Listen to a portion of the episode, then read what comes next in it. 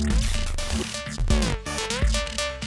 欢迎收看、收听这一期的疯人馆，我是你们的馆长蓝志峰。今天没有发疯，不过今天我们邀请到来的嘉宾呢，是有一点点偶尔会头风的。他在马来社会的名知名度，其实比在华人社会还要红，还要多人知道，还要多人认识他。他的马来 bish 其实比他的中文的这个 bish 比中文的这个粉丝专业还要多人。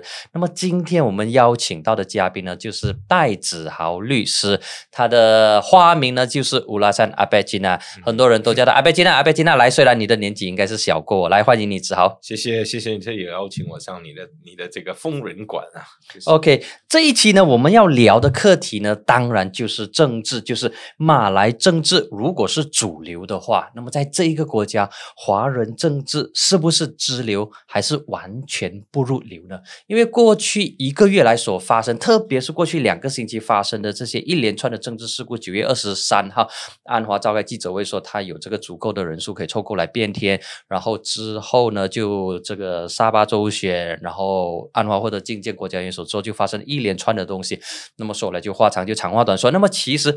整个政局的发展似乎都是马来政治人物在主导。那么在整个过程当中呢，似乎其他种族的这个政治呢，似乎完全都靠边站。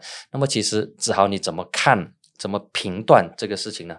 首先是要看从什么角度来观看这件事情。从宏观的角度来看呢，我们要先区分马来人和华人的政治呃意向。华人根本其实没有政治意向的，就是我呃，我为了这个支持哪个政党，我应该有什么策略，我应该做什么。华人很清楚自己要什么东西，华人要的是反贪，华人要的是呃中华文化的延续、公平对待等等。所以呢，如果你政治的角度来看，从这个。就是比较微观的角度来看呢，你就觉得好像华人已经铁了心了，所以从从那一个方面来看呢，你就发觉到华人已经把自己的意向说得很明白了，只要是不是乌统的，我们都支持。Anything but I'm not A B U，阿萨干不看 I'm no。对了，所以这就是大家呃，也就是时事评论员如何会对呃华人进行评价。但是马来人可不一样了，马来人如果是有分裂的话呢，他分裂的原因是什么？啊，那又是一个政治课题了。如果你从马从政治的角度来看马来人的政治的话呢，那你就很清楚的了解，其实马来人看的东西，他不只是他要什么，而且他要什么政党。你要什么，它不是政治；但是你要什么政党来执政，那个就是政治。所以呢，如果从政治的角度来看呢，华人当然不是主流，因为你已经知道他去向是什么了。即使是安华。或者是西蒙呢，在做下一届选举的盘算的时候呢，他就会把百分之九十以上的华人呢，都纳入他的那个算法里面。他只需要估计他就需要多少马来票，他就能赢下这个夺下这个政权。但是如果你从一个更宏观的角度来看，你了解华人其实要的东西太明显了，而且很直截了当。但是还有一个问题呢，就是华人要的东西跟马来人是起了正面冲突。所以呢，从更大的角度来看呢，你操纵不了华人这一个呃要求的东西，谁执政就是谁会被华人所唾弃。那么是不是说华人的底牌开得太快，也开得太过直接呢？对你，你你从玩牌的角度来说呢，对华人就是呃底开了底牌，开了直接。那你下一个要要说的东西就是，哎，我们华人是不是不应该开这个底牌？因为华人根本就不想跟你玩牌。他说：“我这你你怎么可以把我这个先开底牌东西当成一个牌局来看？我这一个东西就告诉你说，我要的就是这个东西。”而你开什么牌我都不重要，最重要的是我要的是这个东西。所以，如果你从牌局的角度来看，华人就已经失去了先机。但是，你从别的立场，从华人的角度来看，他总觉得，哎，我做的是正确的啊，所以呢，不容置疑的开牌就开牌吧啊，即使呃输掉就输掉吧，我为的是正义。他心里素养的是，我为的是正义，我为的是公平，不会有错的。所以呢，我还是回到我第一个答案。主流不主流呢？是看你用什么角度去看。你用一个牌局政治的角度来看呢，华人根本不能入流了。但是如果你从华人要什么的角度来看呢，那他就是觉得他做对的东西了。入流不入流没关系。但是华人可能一些一些一些觉得说是旁支是旁流，因为在整个的这个政治，不管是之前在五零九变天之前的国政的这个模式也好，还是国政倒台之后西蒙的这个模式都好。华人呢，华人这次还是有一定的这个角色扮演，但是来到现在国盟的这个政治框架底下呢。华人似乎就变得可有可无了，有有时连点缀的工作都懒得去做，特别是比如说在沙巴的这个呃周选的情况，一名的华人部长都没有。当然，可能从国门的角度来说，哎，你们完全都不选，都不选你们的这个华裔的这个候选人啊，所以当然没有你的这个份啊，因为你没有没有代表权的话，那么就为什么还要把这个位置让给你呢？会会会不会说有有这种情况呢？绝对是有的，只是看我们愿不愿意去承认而已。很多人觉得，嗯，其实没有华人在入阁会有一些问题啦，就是没有华人的声音什么。其实我觉得倒未必是这样子的，就是因为你有华人在入阁了，或者华人在举个例子，沙巴的那个了，他就说我让你华人进来当那个部长了，沙巴州的那个部长了，你还要什么东西？但是如果你没华人在内阁的话，可能就说，哎。我虽然是马来人，但是马来西亚有百分之二十三八线的华人，那我必须还是得照顾他们的权益的。既然没有华人在那一个呢，那我做任处理任何事情的时候，都会多多少少想他们的那一方面的东西吧。所以也也是说，塞翁失马呢，为焉知非福的。从从那一个角度去看这个问题，但是从政治的角度来看，又回到了原点了。其实华人主流不主流呢？对华人来说已经没关系了，你总不能说，哎，我们华人应该要玩政治。我们从政治的角度看，你不应该掀开你的底牌啊！下一次的时候，你必须要百分之三十给国门，百分之七十给西门，什么什么。华人不买这一套，以前呢可能可以，现在不买这一套。我为什么说以前可以呢？一九九九年的时候呢，华人破天荒在开国以来第一次有超过百分之五十的华人区的选票是给了国政的。那时候就是安华的烈火莫西事件，华人。非常恐慌呢，尤其是做生意的华人啊，非常恐慌的。那个时候政府倒台的话呢，可能会发生一些呃意想不到的事情，所以那个时候华人就破天荒的就。就玩了这一个牌局，哎，我们就全面支持国政。然后后来呢，就是二零零四年的时候，马哈迪下台，宝拉上台的时候呢，有一个新七夕，那华人就全面支持。不过那就不是玩牌式的支持的，那就是纯粹是老马没了啊，新官上任了，我们给他一次机会。那现在华人懒得跟你玩牌了，我就不再跟你玩牌，我要的就是呃公平、公正、反贪啊什么之类的。你你觉得是先开底牌，那你就先开底牌了。换句话说呢，其实我从一个比较中立的角度来观看华人的那个选民的动向啊，很多人以为华人是呃行动党的铁粉，或者是西蒙的忠实支持者，其实不以为然。我还记得在丹荣比爱补选的时候呢，有百分之三到四十的华人呃投给了国政，那时候的反对党国政，什么情况呢？我发觉到呢，只要是哪一个华籍政党执政的话呢，他都会达不到华社对他的要求。我就明白直说了一点，成人统考呀，啊，完全反贪啦，啊，不要种族主义啦，要公平啦，奖学金等等。但是谁执政都好，你是做不到这些东西的，因为马来西亚的这个团结的这个呃 formula，也就是这个算式呢，它不是倾向华人所要的这一个方面，也不是完全倾向马来人所要的东西，而是比较折中了一点。所以呢，只要是你你有这个要求的话。谁给你送上台也好，行动党也好，呃，马华也好，民政也好呢，你都是会被华现在的华社给唾弃了。是不是说，呃，华人的这个政治胃口被养？大了呢，就是被过去一些政党的一些民粹主义所膨胀，一一部分的这个华人似乎有一点离地，然后呃不切实际的提出一些过分，可能开关。然后当我提到过分的时候，可能一些网民就讲说，这个是宪法上所所赋予的这个权利，并没有所谓过分不过分的这个呃的这个说法。但是从政治现实面来操作的话呢，确实是有一些是太过呃，可能说是二十年后、三十年后才来争取的东西，但是一下子把它全部推到现在来争取的话呢，就引起了呃有族的这个反感。那么这个情况呢，我就观察到说，似乎在五零九之前跟五零九之后呢，那一个的趋势是非常的这个火热的。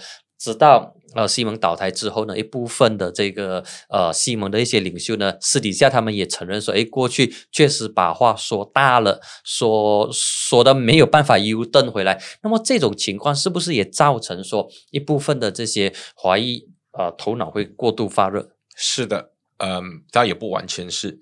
华人和马来人选民呢，都有一个社会上的底线，也就是谁踩过这个底线的话呢，我就给他反了。然后谁在这个底线上面呢给我更多优惠的话，我就支持谁。所以呢，现在呢，谁都不能在这个华人的底线给上什么呃，让华人觉得可以支持的地方。就算是西门执政的时候呢，他呃没有没能承认统考。当然，您刚才说为什么我说对呢？就是因为有些事情，有些时候啊，你还没有呃大选的时候，你就没有把胜选当成是一个呃势在必行的事情的时候呢，你就出全招、出全力的时候，就把话给说大了。你也没想过你会执政嘛？结果执政的时候，你发觉到很多你说大的东西做不了呢，它就是一个比较负面的影响了。也就是华人已经有希望了，你把这个希望一层一层的给剥开，然后让华人看见这个事实。如果你没有把这个话夸大，那华人可能对你的支持力度也不会这么强。但是你你夸大了之后呢，呃，你就要面对呃被拨开事实之后华社的这个失望是有。但是你我刚才还说对的，还有另外一个原因呢，就是呃，他其实不是呃自信心膨胀，而是希望膨胀。这个希望膨胀呢，它一被破灭的时候呢，那个失望就越大。所以呢，那个底线是什么？那个底线就是只要大家有饭吃。只要有工作，只要大家贪污啊，即使贪污也好啊，摸摸嘴巴，你就不要把你的吃相这么难看。我们这华人都可以接受的。所以呢，那个底线你一踩过的话，就好像前首相那集，华人普遍上认为他踩过底线的。我现在，我现在去挑战任何一个听众都好，观众都好，谁敢写一个包单说马哈迪呢，或者是安华在做那个财政部长的时候是没贪污的呢？啊，我就立刻支持他们。没有一个人可以拍着胸膛说他们是干净的，多多少少都是有些贪污在的。但是你就好歹人家把嘴巴给抹干净，然后那个纳吉的那个伤疤、那个肮脏的东西全部都露出来，在全世界都看到了。华人看到的是这一点，他的底线被踩过了。你踩了他底线，他就是拼了命跟你反。所以，与其说是支持西门，不如说是反乌统。而为什么反乌统？种族主义，一九五七年独立到现在，你的这个那个土著特权从来没有过吗？是最近才有的吗？不是啊，是从开国时期到现在就有了。你说你反这个 I U 三五五的这个议案，这三五五三五五，那你你去看一下，这三五五法案是一九六十五年的法案。你说 Akta Mahkamah Sharia，也就是那个伊斯兰法庭法案，一九六十五年就有了。你现在人家要加重刑罚，你才出来反。其实华人对这个种族主义已经是习惯了，但是。种族主义再加上你贪污吃饱，呃，你吃饱没骂嘴巴的那个东西，就是越了那个底线，越了那个底线，才是真正让华人。呃，火气大，团结起来反的这个主要原因。那么现在的情况呢，就是呃，很明显的就是华人社会一般上都是超过八十八千，可能以现在以现在的情况，应该是没有九五趴的出现了啦，可能是八十八千依然是在行动党那边。那么同样的，在马来社会里面，我相信也有超过八十八千的马来马来群众是讨厌行动党的。那么呃马呃华人社会是。八十八天是讨厌乌统，那么马来社会是八十八天讨厌行动党，那么为什么会有这一种情况出现呢？是不是因为呃政治人物操作议题、操弄情绪所导致的？操弄议题、操弄情绪呢，只是其中一个。呃，变相的模式而已，但是它主轴是确实是有一个主轴，就是两个族群对马来西亚人的定义呢有所不同。华人对马来西亚人的定义就是我们都是土生土长的马来西亚人，我有我的语言，我有我的文化，我有我的学校什么的，你就呃把我当成一个马来西亚土生土长的华人呢？呃，公平的对待，呃，相同的拨款什么？当然，这都是在反贪的前提前提下，就是即使是马来人也好，华人也好呢，都是反贪的。只是呃，华人看到纳吉了，马来人看到林冠英，呃，跟海底隧道，华人看到那几个一马公司，仅此而已了，就是拉上补合一下。所以呢，马来人对马来西亚人的定义呢，就是我在这里是扎根了，你们是外来者。而我现在是以他们的那个想法来说，不代表我自己赞同这个意见哦。外来者呢，就是其实也不是没有他的理由的，就很多博士教授啦，什么的呃那个二字头的那个改改进伊斯兰教的或什么，他 就说提出说离端低啦啊，离端低。呃，对瑞德安低。那其实他也没有讲错一些东西，前副前部长郭淑庆也没讲错一些东西。华人，我们这一代的华人啊的祖先呐，呃，我说百分之七十以上的华人的祖先都是在呃中英鸦片战争之后，也就是一八四八年，然后第二次战争一八六十多年之后，开放了五个港口，然后就以。公投啊，跟那个卖猪仔了，说难听一点的方式给卖下来的。那时候的那些华人在这里住都是住七到十年，赚够了钱就回国了。然后直到嗯七七卢沟桥，一九三七年那是日本大举入侵中华的时候，才开始不要回去中国的那一个。就是说，他马来人觉得华人是拿工作签证进来的，然后你忽然间要换公民权的时候，呃，我们就。就讨论了这个走土族特权的这个问题，所以呢，你是客人，我现在给你住我家，了你就要呃把我当成主人来看。我们已经说好的，呃，我要土著经济教育特权，你就不要去挑战了。那你就你就是正正当当的马来西亚人了。所以你看，马来人都觉得华人对马来西亚人的定义很是偏激。华人，我刚才我说的那个马来人的这个角度。肯定也觉得是很偏激啊！如果说你怎么可以就是说你马来人也不是从云南来的啊？什么什么什么歪理都出来了嘛？所以呢，变成说，如果是马来西亚人这个定义呢都没有给做好的话，那政治人物左边往马来人一吹，呃，右边往华人一吹啊，就是你刚才一开始问我的问题了：马来人是不是马来人跟华人这个是不是给政治人物操控情绪啊，玩弄这个种族课题啊，才造成的？其实它只是一个。呃，怎么说顺带的一个模式而已，主轴还是因为华人和马来人呢对马来西亚人这个概念没有一个共识，解决方案有吗？你还没有问我，我就先打你了。有，就马来人、华人、马来政治人物、华人政治人物，如果有心要解决这个问题，那可惜可能很多都没心要解决这个问题，因为已经。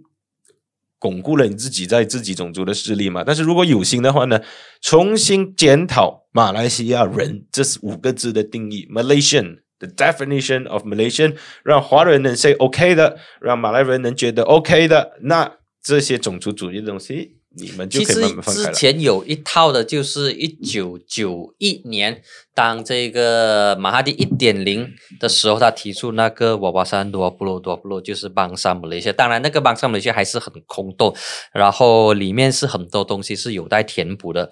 确实是刚才好像你所说的，就是华人、马来人、印度人，或者是其他的这个土著，对马来西亚的这个国家没有一个共同的这个想象，就是华人认为应该是这个样子的，然后马来人认为应该是这个样子的。然后印度人可能又认为是另外一个样子，所以因为这一些认知对一些国家没有共同的这个想象，所以导致了分歧，导致了这个出现了这个分差，然后政治人物就往这个课题去炒作。不过这个课题太过大了，可以是很学术性的这个讨论。不过回到来。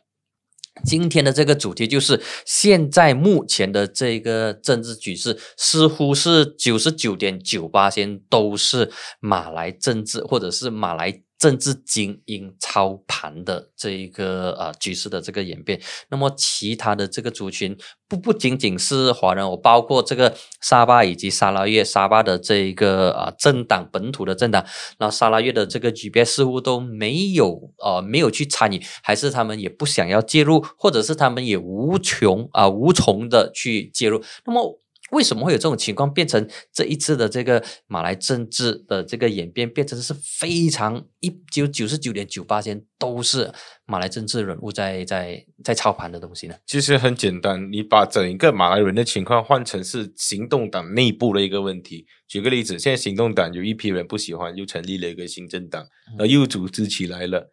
然后，呃，这个呃，林冠英举个例子，是一个政党，呃，陆兆福又是一个政党，呃，可能杨美英又是一个政党，然后在里面就是自己打自己了啊！我我是杨美英的人，我要跟呃陆兆福合作对抗林冠英，然后林冠英做不好了啊，我就从杨美英面跳出来，也是一样的东西。只是我们没有这样子的一个玩法，大家都相亲相爱啦。怎么这样子说呢？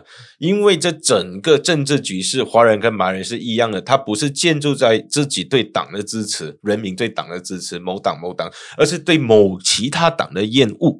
也就是说，举个例子，华人呢是厌恶乌统，就变成说，行动党虽然是华人意识最大的那个代表党呢，他就不能说，哎，我是代表华人，我明天我觉得，呃，只要纳吉不在了，扎莫扎西不在了，我可以跟乌统坐下来合作，那他第二天不是倒台了吗？行动党还有华人支持吗？因为看行动党的不是华人的，华人不是行动党的铁粉，华人只是太厌恶乌统了，所以你就操控不了这个盘。但是如果你要在自己里面打自己的话，那你是可以操控，所以变成说马来人也是反行动党的这个盘。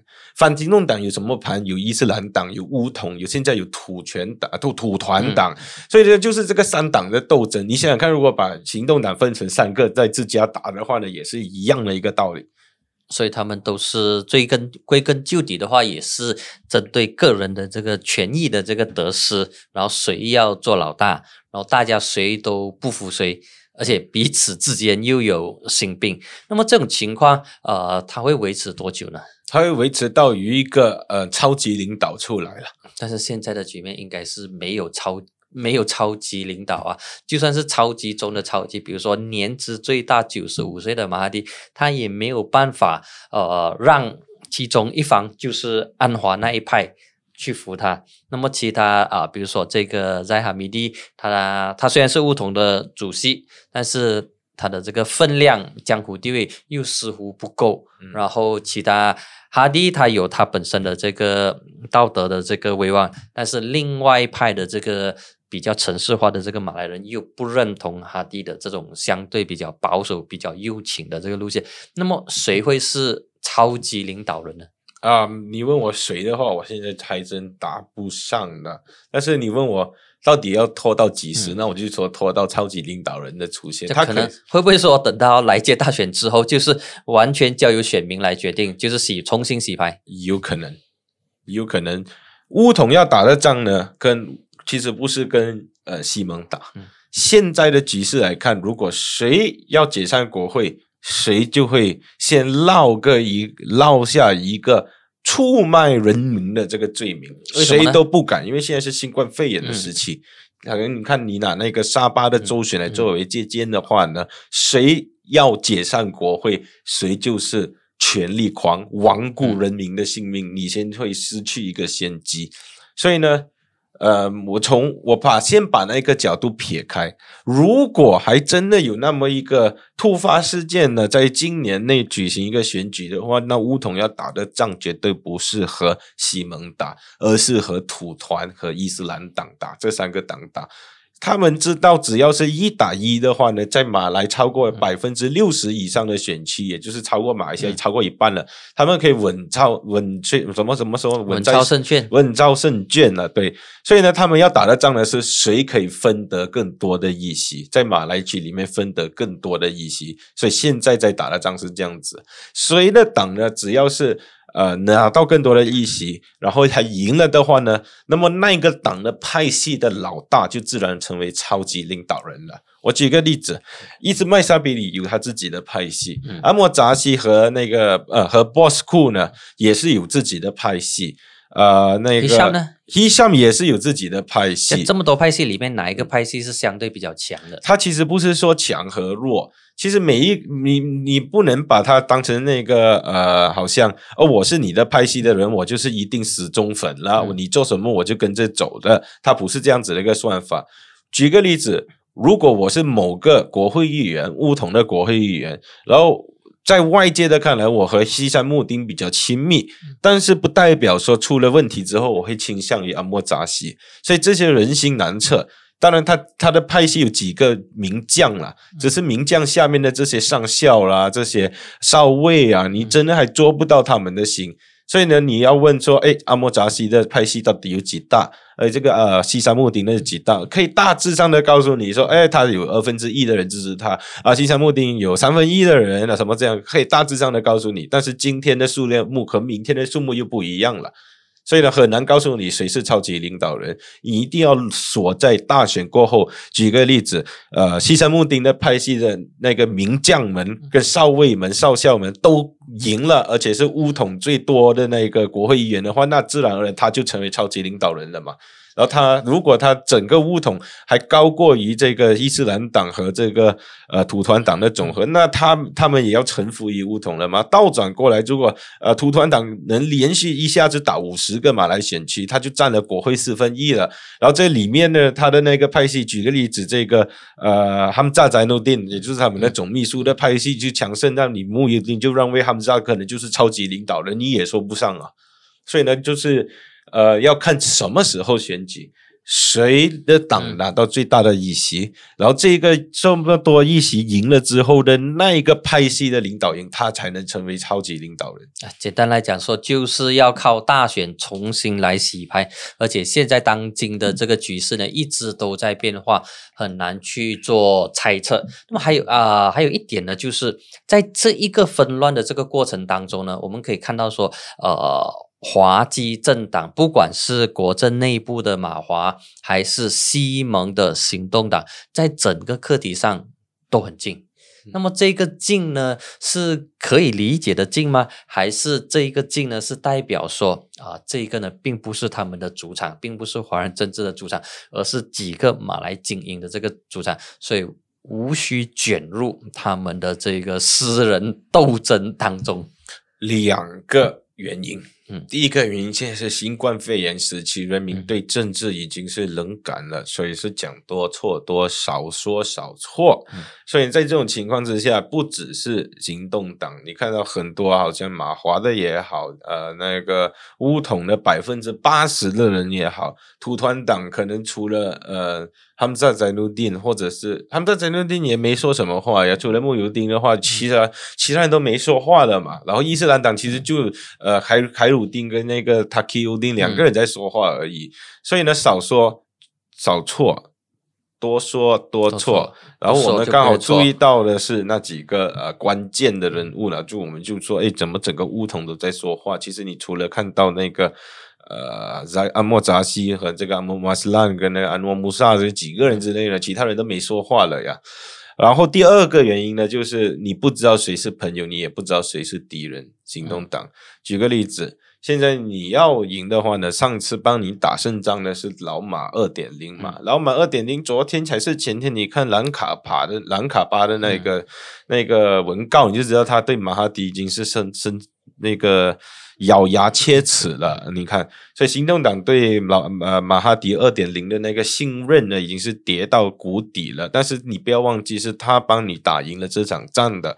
然后至于安华能不能打赢这场仗，你也不知道。安华是不是要要乌统的人来合作，你也不知道。那你说你支持安华当首相，说说了一个政治的课题啊，无条件支持什么的，忽然间他就是真的要靠乌统他得当首相呢？你不是自打嘴巴了吗？你不是出卖了你的华社了吗？所以呢，从政治的角度，不包括新冠肺炎在内的，也是你讲多错多，但是不是因为你不呃不想讲，而是因为你根本不知道现在的局势这样，掌握不到那个局势哦。对，掌握不到局势，你不信任你身边的人。嗯，其实，在整个这个过程可以看到，说如果我们抽抽离远一点的话，就是一九九零年的时候，当时董总的这个主席林煌生提出喊出了两县制的这个口号，然后经过了整二十多年，来到了二零一八年才成功变天。所以在那个时候，两县制开始有了这个它的这个雏形，就是国珍跟这个西蒙，但是无奈西蒙只能够维持二十二个月。之后呢，就瓦解。那么瓦解之后呢，现在也没有谈，也没有人去提两线制，似乎两线制的这个模式已经没有办法的走下去。现在变成呃多党制，然后呢，就是出现政党碎片化的情况。就是如果我看你不顺眼的话，好吧，我就自己出来自立门户。那么有太多的这些小党，然后碎片化的情况，导致。现在的这个局势变得更加的这个复杂，而且这个复杂是建立在原本已经有的这个种族政治的情况。那么这一些事态的这个发生，那么接下来政治的这个模式会是什么样的一个一个一个 model 是什么样的一个呃，会是一个什么样的模在那边？我先用两个阶段来回答你这个问题。两线制呢，其实就好像你在建立一个高楼的时候，你要把你的基础给打稳。如果你的建你的那个政府的政治啊，不要说政府，你们的国家的政治是基建于种族的情况之下，你就别谈什么两线制了，因为两线制都是在讨论种族以外的东西，种族是没有的选择的。它可以是两个都是呃多党制的这一个阵营，一个呢是以比如说之前的模式，一个呢就是以国政，然后巫统一党独大，另外一个呢就是西蒙相对比较公平的那一个制度。可是这一个制度呢，这一个阵线呢，现在已经是瓦解掉了。对，对你的公平不代表对其他人的公平，我们要先了解这一点。两县制这个东西，你也不是一九九零年由那个董总的谁什么名了？你说林煌生，林煌生提出来两县制，在英国已经延续了几百年了，在美国更是从三百年前都有了。但是两县制它不是一个要达到的东西，它是一个达到了之后，你给它冠上了一个名字，哦，这就是两线制了。也就是英国有两线制吗？也不对啊，这是在二零一五年的大选，没有一个党还可能跨跨过这个半数的门槛，然后反而是呃那个保守党和这个自由民主党的 David Cameron 和 Nick Clegg 合作的才能过半。所以你说英国是两线吗？它这个是三角战嘛，三角战呢再合起来，所以两线制。到底是什么东西？需有需要嘛？其实多角战也未必是不好的。德国，你看那那个安安 Angela Merkel，他从来就没有一党独大过，都是四五个党，什么基督党啦，德国什么自由党啦，什么合起来，他也没有两限制啊。但是他还是做到很好啊，德国也做得不错啊。所以两限制这个东西，我们不要太过于牵挂，我们只要说人民要的东西呢，呃，你们做到好就好了。然后第二阶段的问题就是那个膜。如果种族已经不是一个课题了，举个例子，马来人、华人、印度人，大家都有共识了，我们都是马来西亚人，华人愿意放弃一些权益，马来人愿意放弃一些权益，什么之类的。那下一场战争呢，就是社会阶层的战争了，也就是 social war、social class warfare，就是有钱人跟穷人了。或者是城市的人跟乡乡下的人了。其实这一点讲到这一点的话，其实我觉得说之前呃，纳吉他掌权的时候，他有尝试通过这个阶级的分法来淡化种族的因素。就比如说，他把这个他根据收入来区分，比如说 T 端 D、B for D 跟这个 M for D。当然，呃，B for D 跟 M for D 当然是以啊有族的这个人数比较居多。嗯，那这点也反映出政治的现况。那至少。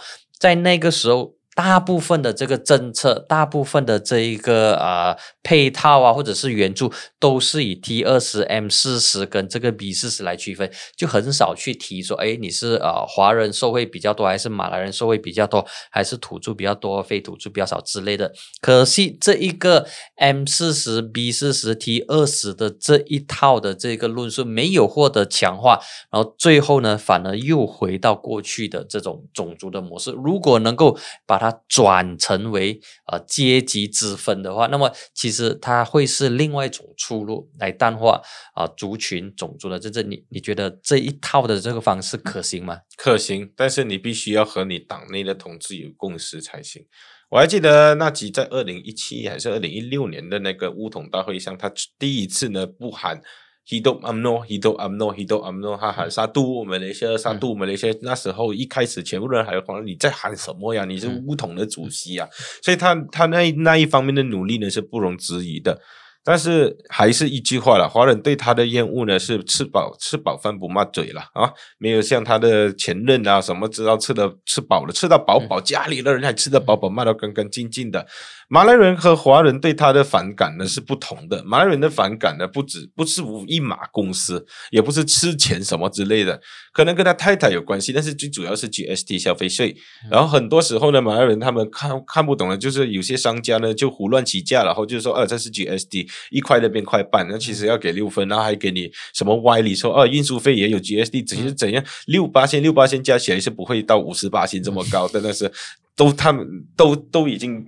呃，水深火热了嘛？那个时候，所以你还来一个消费税，但其实有一千八百多个这个商品呢是免除这个消费税，但是人家还是坐地起价，所以呢，对他马来人对他的厌恶呢是从 GSD 开始的，华人对他的厌恶是从一马公司在他之前呢是有蒙古女郎的这些绯这些消息啊，来来来否定他这个人的人格了，所以呢，其实他不是一一个马来西亚。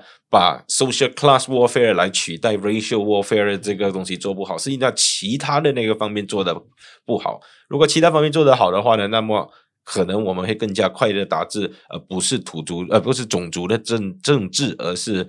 呃，社会阶层的政治，class 的这个斗斗争，最容易的、最好的例子就是我们邻国新呃不，对不起，呃邻国泰国啦。泰国你看得到这些乡下的人民就比较支持他信的之前二千年的太爱代党嘛，太爱太爱泰党，所以呢，那个时候他被军政府送题推翻了之后，你看下他的接班人是谁？送差啊，呃，那个自己的妹妹。苏呃没有，他有苏拉佑啊，然后那个主主差的那个沙马啊，然后之后的时候，他的人跳档过去 R B C 的时候才换换换到一次，然后又来一次选举，又把他妹妹送上来，又是被军政府推翻了。今天你看发生什么事情？所以那时候泰国人也没有分你是华人、马来、印度人，的时候华人支持他，是印度人支持什么，泰国人支持什么？不过泰国的泰国的 context 跟马来西亚的 context 不太不太相同啊，那肯定是不相同，因为。他们都是泰国人，都是一个文化、一个宗教啊。除了南部的这些穆斯林，所以你看，把种族区分了之后，下一个打了战争的，就是 social class 了。对，那么其实现在的这个情况，那么华人政治。还有它的这个前途吗？还是我们真的是不要再去谈说呃华人政治，我们就来谈全民政治。但是你谈全民政治的时候，似乎又有一点离地，因为政治还是回到最基本、最根本的课题，就是你有没有这个动员能力。如果你谈全民政治的话，那么你要动员谁？你要动员全民吗？谁是全民？华人是全民吗？马来人也是全民？那么你没有这个动员能力的话，那么来到投票的时候。你就没有办法获得彰显了，所以呃，这是最后一道的问题。OK，你问的这个问题是两个维度的问题，就是华人政治还是马来人政治？所以现在应该谈华人，还是要谈马来西亚人的政治？华人的那个呃立场还重要不重要？但是我要回答的是三维度的一个答案：现在的华人马来人政治，还是未来的华人马来人政治？未来多久？那么未来十年是怎么一个看法？未来二十年又是怎么一个看法？现在华人还是主流政治的其中一部分，虽然现今这一个阶段不是，但是在这个前后十年还是的，因为我们是人口百分之人口不，我们的人口是百分之二十三点二八线，我们还有三十一到三十二个华人占百分之五十以上的选区，但是十年后呢？十年后的时候，估计马来西亚不是十年后，二零五零年的时候，华人可能落下十八八线而已。一个马来家庭平均七八个孩子，我们才两三个孩子，这是一个失算的地方了。马来人三十，我一个朋友三十六、三十七岁做爷爷了。嗯，你想想看，三十七岁，呃，可能很多华人父亲都还没做的，马来人已经做爷爷，代数方面呢，我们也输了。所以呢，从马来人两代，呃，马来人三代是我们两代，马来人一个家庭七个孩子，我们才两三个孩子的情况之下，而且这些孩子也未必要结婚，他还是再生孩子哦。所以呢，从现在的角度来上，是我们还要说什么统考啦，还要说什么华教啦，什么你说民主嘛？但是十年过后的时候呢，那个声音会越来越小。二十年、三十年到二零五零年的时候呢，其实。现在的印度人的遭遇就是我们的遭遇了吧？你越讲的话就越悲观。那么你有什么样的这一个？你觉得接下来的这个方向会是？我们模式会是什么样？首先呢，反弹是最重要的东西。反弹是马来人、印度人、华人都有的共识，而不是华人也要重新审审核过自己对反弹的定是什么。